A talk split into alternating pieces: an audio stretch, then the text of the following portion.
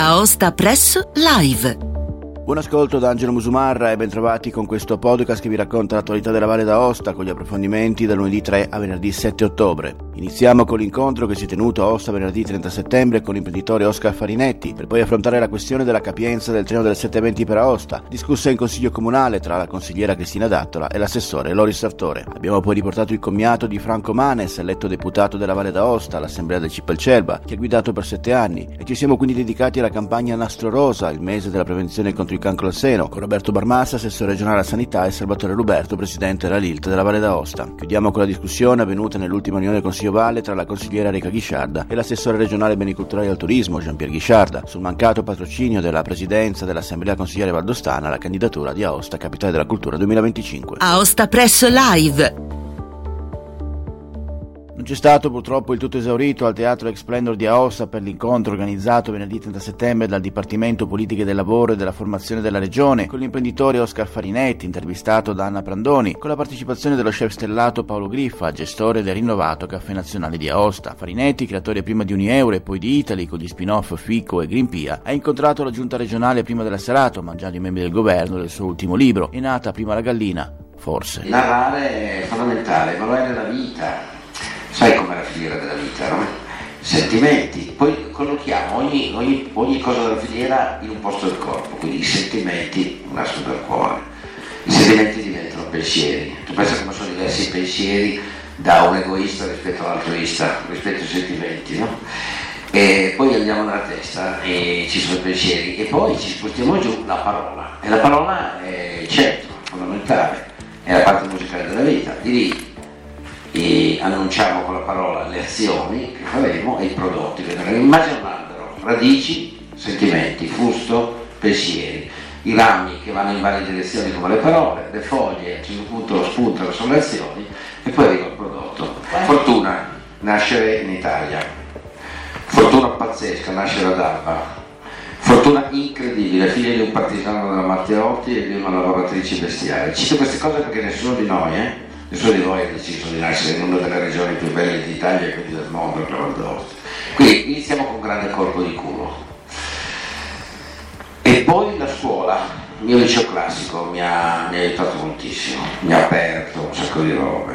Io già allora non piaceva studiare latino, greco, ero strano. Però. E poi aver conosciuto personaggi pazzeschi mi hanno cambiato la vita. Io tutti i giorni trovo qualcuno che ha più talento di me, però ne ho conosciuti alcuni che proprio mi hanno, Carli Petrini, Profondo, Alessandro Palicco, eh, scrittore, scuola Tonino Guerra, l'uomo più poetico che abbia mai conosciuto, quello che gli rompevo le scatole con Gianni, l'ottimismo profumo della vita.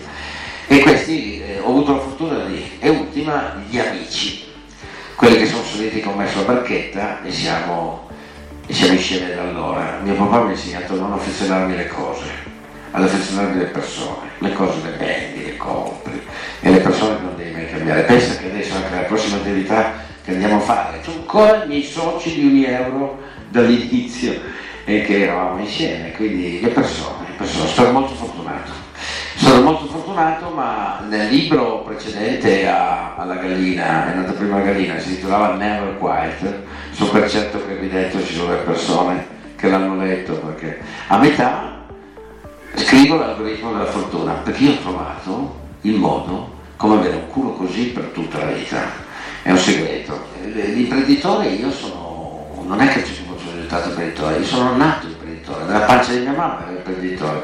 Sono figlio di due imprenditori e tutta la mia Madeleine da giovane, mio papà e mia mamma la sera, e mia mamma gli rompeva le palle sul lavoro, sempre come eh, lei era un po' più la pessimista in famiglia, e mio padre che mangiava sta minestra e, e doveva beccarsi a parlare ancora di lavoro a casa.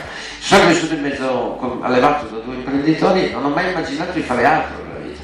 È vero, è fatica, è sacrifici, tanto non mi è andato sempre tutto bene, a volte l'ho sbagliato, ho commesso anche tanti errori, ma normale. E, però eh, io sono di quelli che pensano che la paura che ti prende prima mentre ti addormenti, la paura del fine mese, di pagare tutti, la paura del magazzino troppo elevato, eh, è una parte bellissima. L'incubo dell'imprenditore è fondamentale, secondo me vive da Dio lui. Io non riuscirei a vivere senza tutte queste paure. Anche perché è dalla paura che nasce il coraggio.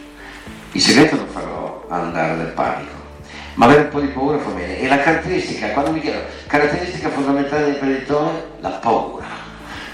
Un giorno ho intervistato Sir Stanley Cowles, il fondatore di Dixons, un uomo che è riuscito a passare da negozietto di suo papà di, con due macchine fotografiche e un po' di servizi a 1426 negozi di elettronica in Europa in 30 anni e gli ho detto where, where, where is the secret? Dov'è il segreto?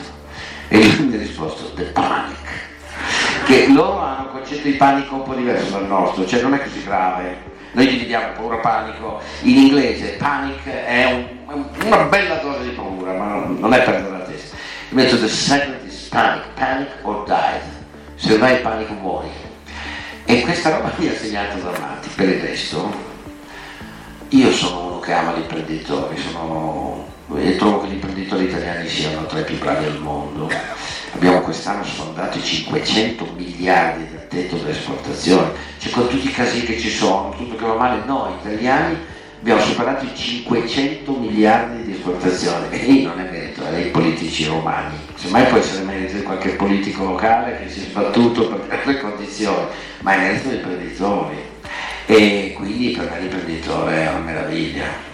E questi giorni sono molto vicino a me e che l'imprenditore è loro, che ci arrivano già per la famiglia sono disastrose queste bollette, no? Per la singola famiglia mi immagino, ma immaginate un imprenditore. C'è un casino veramente, adesso è un problemone, quindi sono molto vicino e quindi paura, paura. La mia raccomandazione è andare al panico. Oscar Farinetti torna da Aosta, per me è sempre un grande piacere, visto che eh, insomma, eh, da podcaster eh, parlare con chi ha creato lo storytelling delle eccellenze italiane è sempre, è sempre importante, è un'attività che tutto sommato va avanti sempre, senza problemi.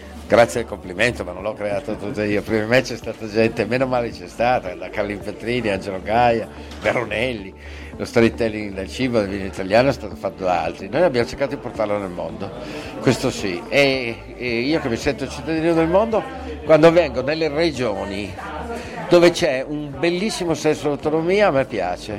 Un'autonomia innovativa, però globale, rivolta al mondo. La Valle d'Osta è una zona d'Italia che mi piace particolarmente, mi piace Valdostani perché sono montagnini veri, lavoratori, bestiali, non mollano mai e ho visto per esempio una bellissima stagione estiva, non è stato, è stato con Bayer, è stato in Val d'Aias, tutti contenti, bene. Sono contento che siate in forma. Ecco, noi andiamo sempre a cercare i prodotti valdostani quando facciamo un salto a Italia a Torino, tra l'altro innovatissimo, in una maniera anche abbastanza innovativa. Abbiamo la speranza di vedere qualcosa di nuovo, così magari possiamo avere questa anticipazione. Sempre roba nuova. Incrementerò fortemente il vino perché siete diventati sempre più bravi a farlo. Ero sono partito solo con Costantino, Scherer poi ho cominciato a allargare, adesso allargheremo anche di più, pur naturalmente lasciando Costantino la leadership, perché fate vini straordinari. E poi voglio, ne parlavo con il vostro presidente della regione, gli assessori che li ho visti molto sul pezzo oggi, dobbiamo fare un grande discorso sulla Fontina, molto Catorino nel mondo, dobbiamo raccontare la Fontina un po' meglio, aggiudicarci un prezzo maggiore, eh, migliorare ulteriormente la qualità che è già altissima, eh, incrudelire il disciplinare, cioè deve essere un disciplinare tremendo e secondo me la Fontina sarà la vostra regina per i prossimi anni. Ecco, la caratteristica che aveva dato l'avvio di Italy era quella di pagare il prezzo giusto ai produttori, saltando i vari passaggi. In questo periodo in cui i prezzi stanno salendo tantissimo, quale può essere il consiglio di chi questo sistema l'ha creato, l'ha sviluppato e l'ha portato in tutto il mondo? Beh, Come intanto, facciamo? Intanto i produttori bisogna pagare di più perché questi hanno i costi energetici, questi non ce la fanno più. Quest'anno pare non ci saranno i panettoni a Natale, perché oggi gli costa 10 euro infornare un panettone, li hanno già venduti a 5, capito? E quindi dobbiamo pagare meglio i produttori e dobbiamo vendere la roba un po' più cara. Quindi io invito le persone a comprare di meno cose che costano di più. La mia battuta è sempre di comprare la metà di cose che costano il doppio, perché tanto lo sai, possiamo mangiare la metà e stare da Dio. Ma si può anche incrementare questo ehm, facendo attenzione ai sprechi. Sprechiamo il 30% nel cibo presente no? quando apri quel frigo vedi Prezzemolo che grida vendetta e quindi dobbiamo lavorare sugli sprechi e migliorare la qualità ci farà bene a tutti da questo punto di vista, visto che lei è stato più di una volta indicato dai vari governi come possibile ministro, carica che ha scelto poi di non fare, come vede questo nuovo governo che arriverà? Insomma? Eh no, non lo so, dobbiamo, io non ho pregiudizi. L'esercito dobbiamo lasciarlo lavorare, ha vinto, eh, gli italiani siamo in, in, fortunatamente in democrazia, ha vinto, quindi dobbiamo lasciarlo lavorare e poi lo giudicheremo.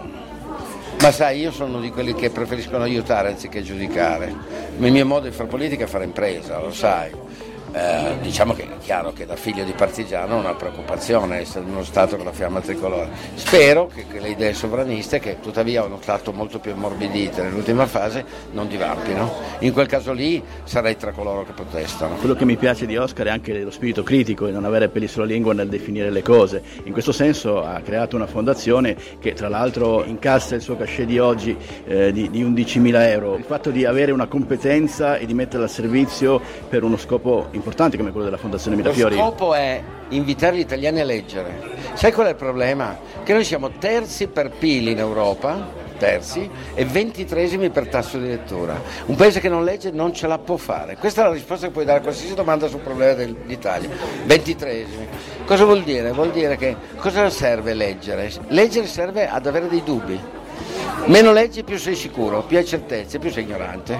E quindi noi dobbiamo migliorare la nostra cultura del dubbio attraverso la lettura e la mia fondazione fa questa. Adesso ne ho creata un'altra, si chiama EARTH, Italy Art eh, House Foundation, che apre Verona mm, proprio la prossima settimana, martedì, dedicata all'arte. Stesso discorso per l'arte, perché siamo indietro anche lì. E quindi sull'arte contemporanea, sull'arte antica abbiamo il 70%, perché hanno ci sono stati degli italiani un po' più fighi di noi prima.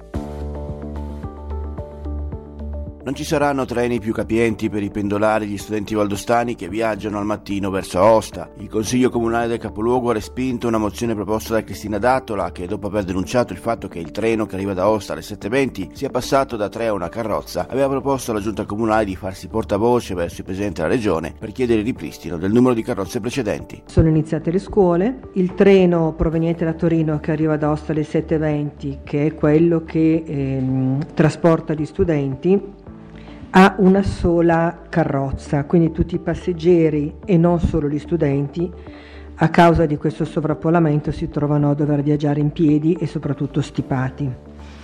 Quindi noi con questa mozione volevamo impegnare il sindaco e la giunta allora, a sollecitare il presidente della regione affinché Chiede a Trenitalia le ragioni di questa scelta che mette in difficoltà gli studenti e i lavoratori che giungono nella nostra città per ragioni di studio e di lavoro e nel contempo sollecitare il Presidente della Regione affinché chieda il ripristino del numero di carrozze precedenti. Proprio questa mattina appunto abbiamo parlato di, di trasporti, di pullman nella fattispecie e in certi orari, eh, gli orari di punta, eh, come vengono aggiunti pullman perché magari uno non è sufficiente, questo dovrebbe accadere anche per quanto riguarda i treni. Eh, la competenza non è comunale ma è della regione. Eh, I trasporti ferroviari in particolare sono oggetto di un contratto di servizi tra regione e eh, Trenitalia, contratto nel quale il comune non, non c'entra, non è parte in causa. E, mm, lo dico solo per, per, informazione. Ciò non significa che non ci dobbiamo preoccupare della, eh, delle vicissitudini dei, dei, nostri concittadini e concittadine che utilizzano il treno e comunque sia anche degli altri che arrivano ad Aosta eh, da altri comuni per motivi di studio o di lavoro. Ehm, quindi mm, non mi sono sottratto dal, dal, prendere informazioni e anche perché mi incuriosiva questa cosa e ho contattato eh, sia il Dipartimento Trasporti della Regione sia la direzione di Trenitalia. Allora, mh, mm, il contratto di cui dicevo prima è stato sottoscritto nel 2020 e ha validità fino al 2025. La Regione mi risponde che, e leggo testualmente, sulla base dei nostri controlli il contratto risulta rispettato, salvo qualche caso di mancato raggiungimento di alcuni parametri di qualità e puntualità. Il programma di esercizio vigente, che sconta il numero ridotto di treni di quel momento si dispone, eh, prevede che il treno, da lei citato il 2713, sia effettuato con treni bimodali in composizione singola tre casse, io le preferisco chiamarle al vecchio modo carrozze, perché così almeno ci capiamo, passeggeri da eh, 175 posti a sedere più 154 posti in piedi. Ehm, mi è stato spiegato dalla direzione di Trenitalia che il bimodale è, eh, è, un, è un blocco unico, cioè sono tre carrozze non scomponibili. Quindi il direttore di Trenitalia è rimasto stupito da, da questa indicazione, eh, dicendo proprio che è impossibile che, da, che, sia stata utilizzata una sola carrozza, perché il bimodale viaggia con tre con tre carrozze o casse come le chiamano loro. eh, in alcuni casi, eccez- quindi siamo a eh, 350, eh, cir- cir- poco meno, insomma, passeggeri trasportati per, per quel convoglio. E in casi eh, eccezionali si può arrivare a 600, oltre 600 eh, passeggeri ma in occasioni particolari, ad esempio la Fiera di Sant'Orso o altre manifestazioni. Ehm, quindi una, una, spiegazione che poi io non so se lei ha altre informazioni, ma questo è quello che mi è stato risposto sia dal, dal Dipartimento Trasporti sia dalla, dalla Direzione Trenitalia. Quello che può essere successo, che mi è stato proposto come eh, ipotesi rispetto a, a, un'eventuale situazione di, di, questo tipo è che il bimodale in ritardo eh, era talmente in ritardo per cui i passeggeri in attesa delle stazioni precedenti a quella di Aosta possono aver preso il treno successivo, che in quel caso è un minuetto, e allora forse già con i, i, i suoi passeggeri e quelli del bimodale che che era in ritardo e che quindi hanno scelto di salire sul treno successivo, si, veri- si può essere verificata una situazione indubbiamente di sovraffollamento. Questo è quanto eh, ci risulta, La, mm, cioè ci è stato riferito. Eh, attualmente eh, la, la capienza del bimodale è ritenuta sufficiente per i passeggeri che arrivano alle 7.20 ad Aosta, ci può essere sicuramente magari nell'ultimo tratto tra Nus, che è la stazione, l'ultima fermata prima di quella di Aosta, ci può essere un certo sovraffollamento per questi ultimi chilometri. Ecco.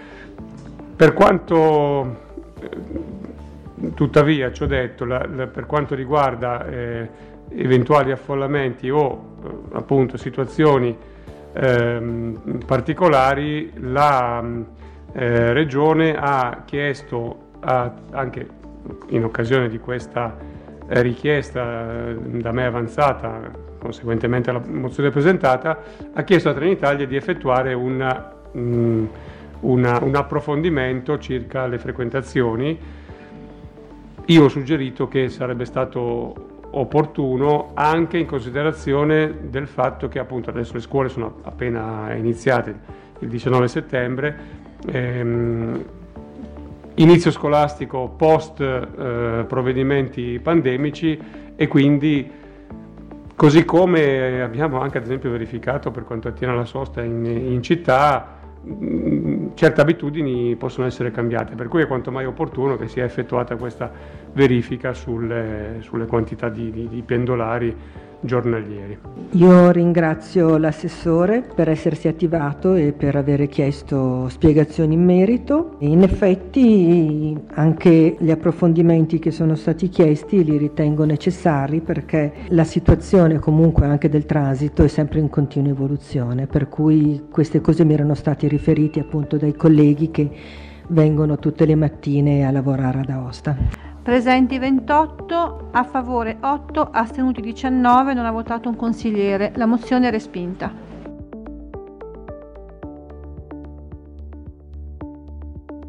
L'acqua è al centro della nostra vita e della vita del nostro paese. Insieme possiamo prendercene cura e compiere scelte che ci vedano protagonisti. Non lasciamo scorrere inutilmente l'acqua del rubinetto. Utilizziamo lavatrici e lavastoviglie a pieno carico. Ottimizziamo l'uso dell'acqua corrente e riusiamola quando si può. Verifichiamo che non ci siano perdite negli impianti. Semplici gesti quotidiani che non comportano sacrifici e che tutelano un bene prezioso per il nostro futuro. Consumiamo l'acqua responsabilmente. Aosta Press Live Franco Manes, nuovo deputato della Valle d'Aosta, ha dato l'addio martedì 4 ottobre al CIP del Celva, di cui è stato presidente negli ultimi sette anni, dopo essersi dimesso dal ruolo e da quello di sindaco di Due. Se la guida del paese della Comba Freida sarà sostituito dopo oltre 12 anni e due riconferme dal vice sindaco Giorgio Abram, il suo successore nell'associazione e nel consorzio che raccoglie gli enti locali valdostani è stato designato nel sindaco di Iona, Alex Micheletto, la cui elezione è stata rinviata alla prossima assemblea del CIP del Celva. Questo è il saluto di Franco Manes ai colleghi sindaci che alla fine gli hanno tributato un lungo applauso. No, ci tenevo a essere qui presente, avevo chiesto al CDA di poterlo fare, uno per ringraziarvi tutti eh, per il lavoro svolto in questi sette anni da Presidente del Celva, eh, insieme ai colleghi che in questi sette anni si sono succeduti all'interno del Consiglio di amministrazione e del Comitato esecutivo. Un grazie veramente perché oggettivamente sono stati anni complicati, difficili, eh, anni intensi, pieni di cambiamenti amministrativi e legislativi che hanno creato solo grandi, grandi problemi ai nostri comuni e continuano a crearli. La situazione politica in Valle d'Aosta negli ultimi anni non è stata una situazione idilliaca, quindi ci siamo anche trovati eh, qualche volta in difficoltà, ma abbiamo fatto squadra, eh, ci siamo compattati e credo che tanti risultati li abbiamo portati avanti. Forse qualche errore personalmente l'ho fatto, ve l'ho già detto in, in altre occasioni, questi sette anni, però gli errori si fanno per poi comprenderli e provare anche a migliorare le cose e credo che questo tentativo personalmente ci sia stato. Ehm, mi permettete, poi io domani avrò modo di vederli uno a uno, però voglio anche ringraziare qui pubblicamente tutto il personale, le ragazze e i ragazzi del Celva, perché è una struttura che non solo eh, dà eh, aiuto e ausilio a tutti voi e a tutti i nostri comuni, ma è una struttura che soprattutto supporta il Presidente del Consiglio di amministrazione quotidianamente e H24, l'abbiamo visto anche durante l'emergenza Covid. Che dire? Mi verrebbe da dire qualche battuta un po' simpatica, ma oggi veramente non me la sento perché sono qua in questa struttura dal 2010 con diverse cariche, eh, chiudo questo percorso da presidente il risultato che, abbia, che, ho ottenuto non è certo merito del sottoscritto, ma credo che sia tanto merito di chi ha capito che quando si vuole lavorare con un unico obiettivo, cioè portare a casa dei risultati per le nostre comunità, per i nostri comuni, per i valdostani e le valdostane, alla fine questo viene riconosciuto, soprattutto quando c'è serenità di azione quando non c'è dualismo, non ci sono mm, problemi di sorta, ma si lavora tutti verso un unico obiettivo e credo che il risultato elettorale in queste politiche abbia dimostrato questo. Competenza, profilo basso, serietà, mai andare all'attacco se non per raggiungere degli obiettivi concreti e puntuali. Quindi io questo mi auguro veramente. Eh, ringrazio, eh, qui poi concludo il consiglio di amministrazione eh, che avevo scelto nel 2020. Lo ringrazio per il lavoro svolto e soprattutto anche Loredana per eh, questo mese di copertura delle funzioni che non è stato comunque neanche facile per questo. Sul tavolo ci sono, ve lo dico molto chiaramente, tanti dossier, tanti chiamiamole pure dossier da concludere perché non sono ancora conclusi e questo è un mio rammarico, forse anche una, delle, una colpa che mi porterò dietro eh, dopo questa giornata di commiato. Eh, ci sono dossier importantissimi per i nostri enti che hanno ripercussioni sui nostri comuni, sul nostro personale, eh, sui valdostani e le valdostane, quindi io mi auguro che ci sia poi una continuità anche di azione. Eh, il mio auspicio, l'unico auspicio, e qui poi mi fermo perché non sta a me poi andare oltre, rimanete sempre così, rimaniamo sempre così. Questo è fondamentale. Ognuno con la possibilità di dire quello che pensa in maniera democratica, come è sempre stato, eh, supportando le proprie idee e quant'altro, però cerchiamo di dialogare sempre, perché questo è l'unica forza in questo momento e ci è stato riconosciuto dal voto, perché questa è la chiave di lettura di questo risultato. Una delle chiavi di lettura, non l'unica chiave di lettura, ci è stato riconosciuto dal voto, cioè i valdostani hanno riconosciuto in, eh, nei territori, negli amministratori comunali, nei consiglieri comunali, negli assessori, nei sindaci, un valore aggiunto e l'hanno voluto riconoscere in questa maniera. Quindi tenetevelo per voi. Questa è la vittoria vostra, non del sottoscritto o della coalizione che mi ha supportato. Cioè anche la vittoria dei territori è vostra. Detto questo, vi ringrazio.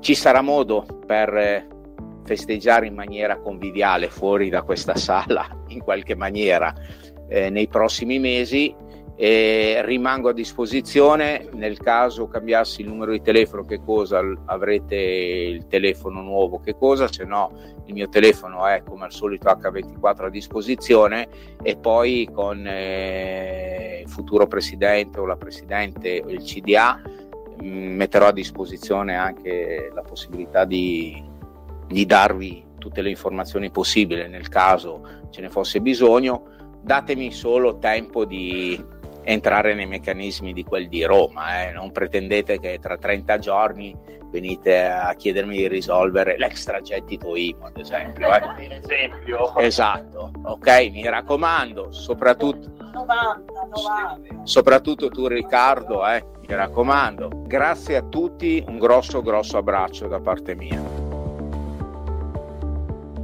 Anche in Valle d'Aosta torna la campagna Nastro Rosa, il mese della prevenzione contro il cancro al seno. Nell'ultimo anno in Valle d'Aosta sono state 120 le diagnosi, date in linea con la media nazionale dove si sono registrati 380.000 diagnosi e 160.000 decessi. L'obiettivo della campagna è quello di sensibilizzare e diffondere la cultura della prevenzione, strada principale per sconfiggere il tumore alla mammella, che colpisce sempre più donne in Italia e che registra un aumento dell'incidenza anche nella fascia 30-35 anni, oltre a un'importante percentuale di mortalità tra le donne al di sotto dei 50 anni, come hanno spiegato Roberto Barbato Massa, assessore regionale alla sanità, e Salvatore Luberto, presidente della LIT della Valle d'Aosta, la Lega Italiana per la lotta contro i tumori. È una campagna sempre molto importante di cui ovviamente ringrazio la LIT e il presidente ovviamente ehm, per la eh, per questa attività che la LILT fa, eh, importantissima tut, per tutto quanto riguarda diciamo, il, il, panorama purtroppo oncologico, ma in particolare eh, direi sicuramente per quanto riguarda il tumore al seno tumore al seno sappiamo che è il tumore più importante in senso negativo per quanto riguarda le donne, eh, l'elevatissima possibilità di ammalarsi eh, nelle donne del tumore al seno. Sono stati fatti tanti passi in avanti, adesso circa l'80% delle donne eh, può considerarsi, ma non so se dire guarite eh, dopo 5 anni, questo è un termine sempre piuttosto difficile, però insomma si parla purtroppo di patologia oncologica di sopravvivenza l'80% delle donne eh, ammalate dopo 5 anni, quindi è sicuramente un tumore in cui si sono fatti tanti passi avanti. Tanti passi avanti dal punto di vista terapeutico con le nuove eh, frontiere terapeutiche sicuramente legate anche alle nuove metodologie, parliamo degli anticorpi monoclonali ma non solo, e ovviamente quella che è la possibilità di fare una diagnosi precoce, eh, per cui entriamo nel campo dello screening. Lo screening in Valle d'Aosta viene fatto dai eh, 50 ai 69 anni con l'adesione volontaria a partire dai 45 anni, però sappiamo che è un tumore che ha un'incidenza comunque importante a partire dai 40 anni e questa età in cui il, il tumore si sta manifestando si sta abbassando eh, purtroppo sempre di più. Eh, in età giovanile molte volte le caratteristiche biologiche di questi tumori sono molto aggressive, quindi sono tumori aggressivi. Da qui l'importanza di fare ovviamente una diagnosi il più precoce possibile anche in età eh, diciamo più giovane, eh, quindi al di, sotto, al di, sotto, di quello che è l'ambito che viene coperto eh, normalmente dallo screening per il tumore della mammella. Eh, la campagna eh, ha, una, ha, un obiettivo che è quello di sensibilizzare le, le, donne, soprattutto le donne più giovani, per quanto riguarda la, per esempio alcune eh, procedure semplici tipo l'autopalpazione perché bisogna tenere conto che più l'età è giovane della donna più eh, possibilità diagnostiche tipo la mammografia diventano meno sensibili per la densità del seno stesso, quindi bisogna ricorrere ad altre metodiche come l'ecografia, come la, come la eventualmente la risonanza magnetica, ma questi sono esami già diciamo un po' più di nicchia. Eh, quindi sicuramente è molto importante questa campagna, il mese di sensibilizzazione è, è, giusto farlo perché proprio perché è un tumore nel quale si sono ottenuti dei grandi risultati dobbiamo cercare di ottenere ancora risultati ancora migliori e dall'associazione di una diagnosi precoce e di terapie sicuramente più, più, più valide speriamo di arrivare a poter dire in futuro che il 100% di questo, di questo tumore verrà curato e guarito questo risultato non sarà dietro l'angolo, però eh, pian pianino bisogna cercare di ottenere de- questo risultato, questo deve essere il nostro scopo. Sottolineo anch'io tutto quello che l'assessore poi da medico senologo eh, ha detto con estrema eh, proprietà eh, quanto ha detto, eh, il tumore al seno è diventato il big killer per per dei tumori nelle, nelle donne e si stima che solo quest'anno ci saranno in Italia 60.000 nuove diagnosi di tumore,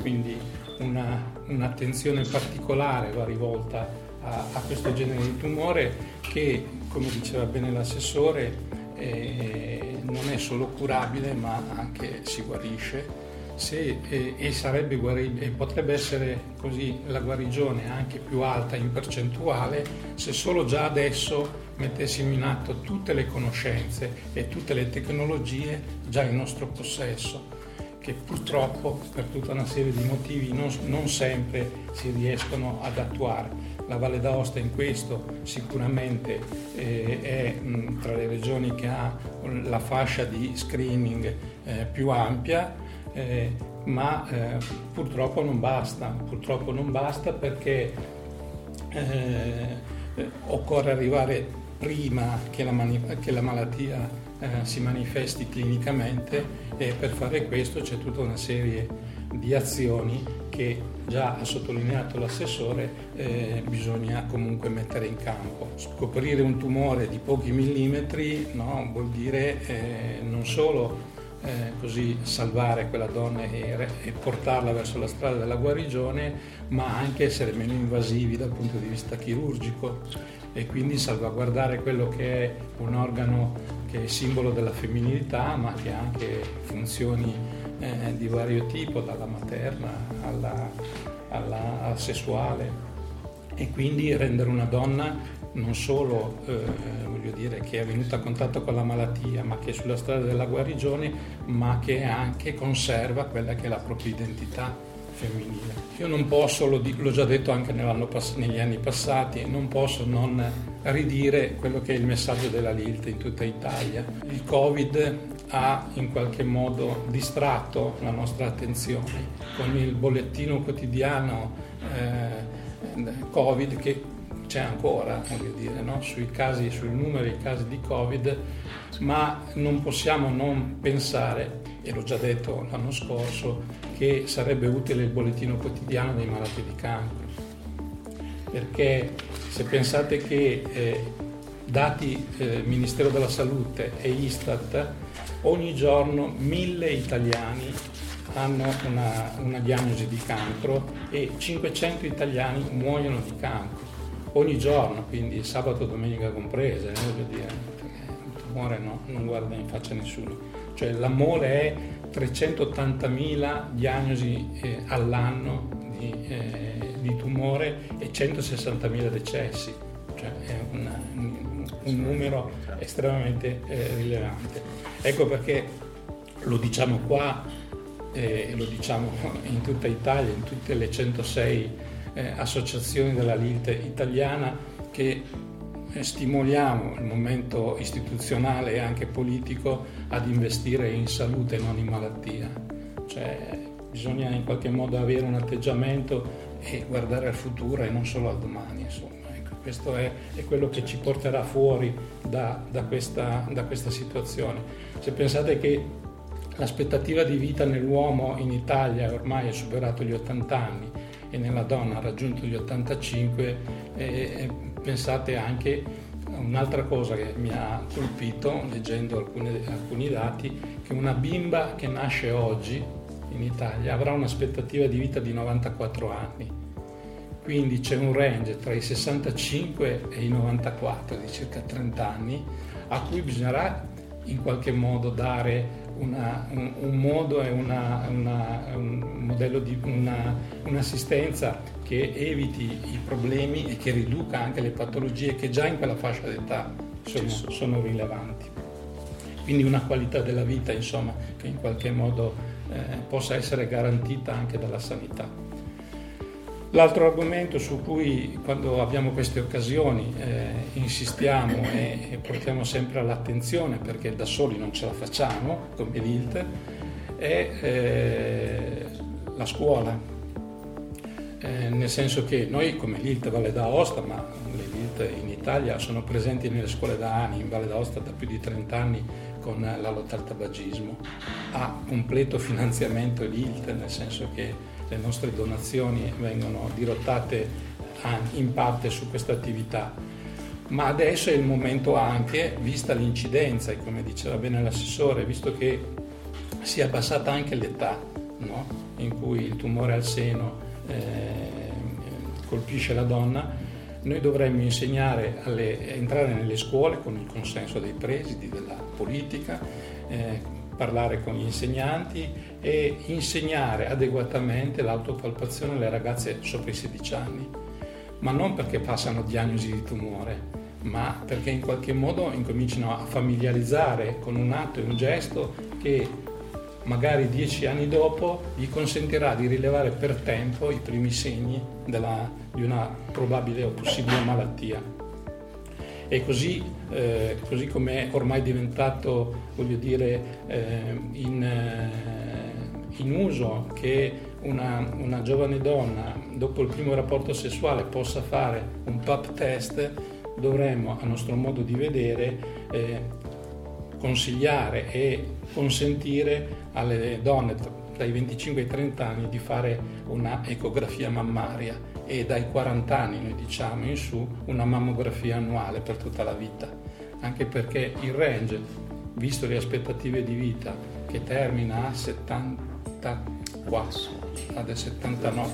Per lo screening, sì. 69 anni. Eh, cioè, e, e, lascia... E, 73, eh, quindi lascia fuori una fascia che eh, non è che mh, l'età di ciò compiuto 73, 74 eh, il tumore ciao, non, non, mi colpisce più. Quindi eh, è per questo che mh, mm, non smetteremo mai di eh, sostenere la prevenzione, non smetteremo mai in qualche modo nei limiti delle nostre possibilità di cercare di raggiungere appunto l'obiettivo eh, mortalità zero sul tumore al seno.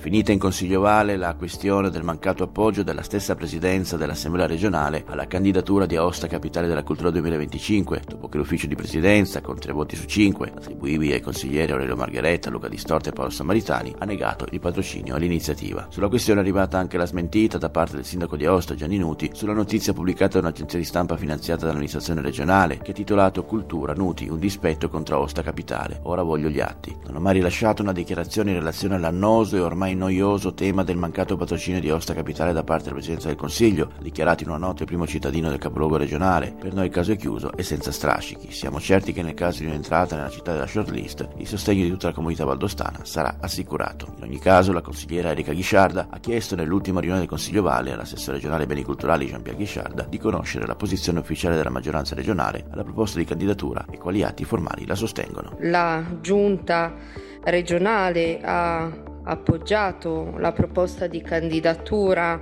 di Aosta Capitale a differenza della eh, Presidenza del Consiglio. Eh, non abbiamo ritrovato atti rispetto a, questa, eh, a questo appoggio formale, quindi eh, chiediamo al Presidente eh, di avere notizia di quale atto ha formalizzato il sostegno per Aosta Capitale della Cultura e qual è la posizione della maggioranza vista questa diversità di voto fra gli organismi. Rispetto alla candidatura di Aosta Capitale della Cultura ci siamo già confrontati, come accennava lei, a seguito di una sua interpellanza. Sono a conoscenza anche delle polemiche che sono scaturite rispetto alla posizione assunta della Presidenza del Consiglio regionale, ma non è argomento diciamo, di questa e interrogazione. Voglio invece sottolineare il nostro interesse, già più volte ribadito, rispetto a questo importante impegno e percorso intrapreso dall'amministrazione comunale. Abbiamo deciso di sostenere la candidatura, e parlo anche a nome del Presidente con il quale abbiamo condiviso gli intenti, con l'impegno fattivo in particolare dell'assessorato che rappresento. È stata individuata una figura di riferimento, la dottoressa Maria Cristina Ronco, che già durante l'estate ha collaborato alla stesura del dossier di candidatura fornendo contenuti e suggerimenti inediti e importanti.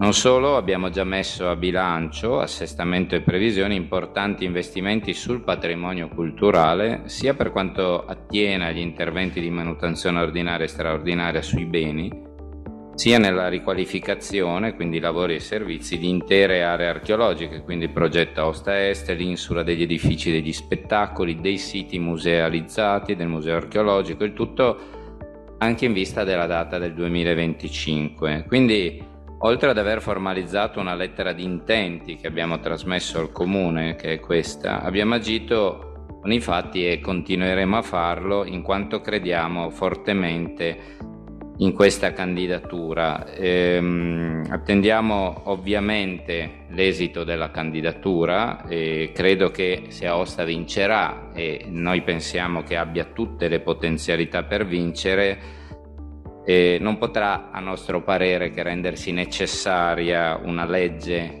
eh, Aosta Capitale della Cultura 2025, adesso il titolo no, no, l'ho, l'ho buttato lì, quindi non escludo in ogni caso però che anche il 2050 anno della fondazione di Augusta Pretoria possa essere però un'occasione per celebrare eh, la città di Aosta e quindi per rafforzare gli investimenti materiali e immateriali a prescindere dall'esito della candidatura. A breve sapremo e avremo comunque il dato, l'informazione, cercheremo e a quel punto lì si capirà se il percorso sarà quello della eh, Aosta Città della Cultura 2025 o dall'altra parte una celebrazione che credo sia opportuna e sia un'opportunità unica anche per la città di Aosta la regione per il 2050 della sua fondazione. Apprendiamo con favore di questa lettera di intenti e dell'impegno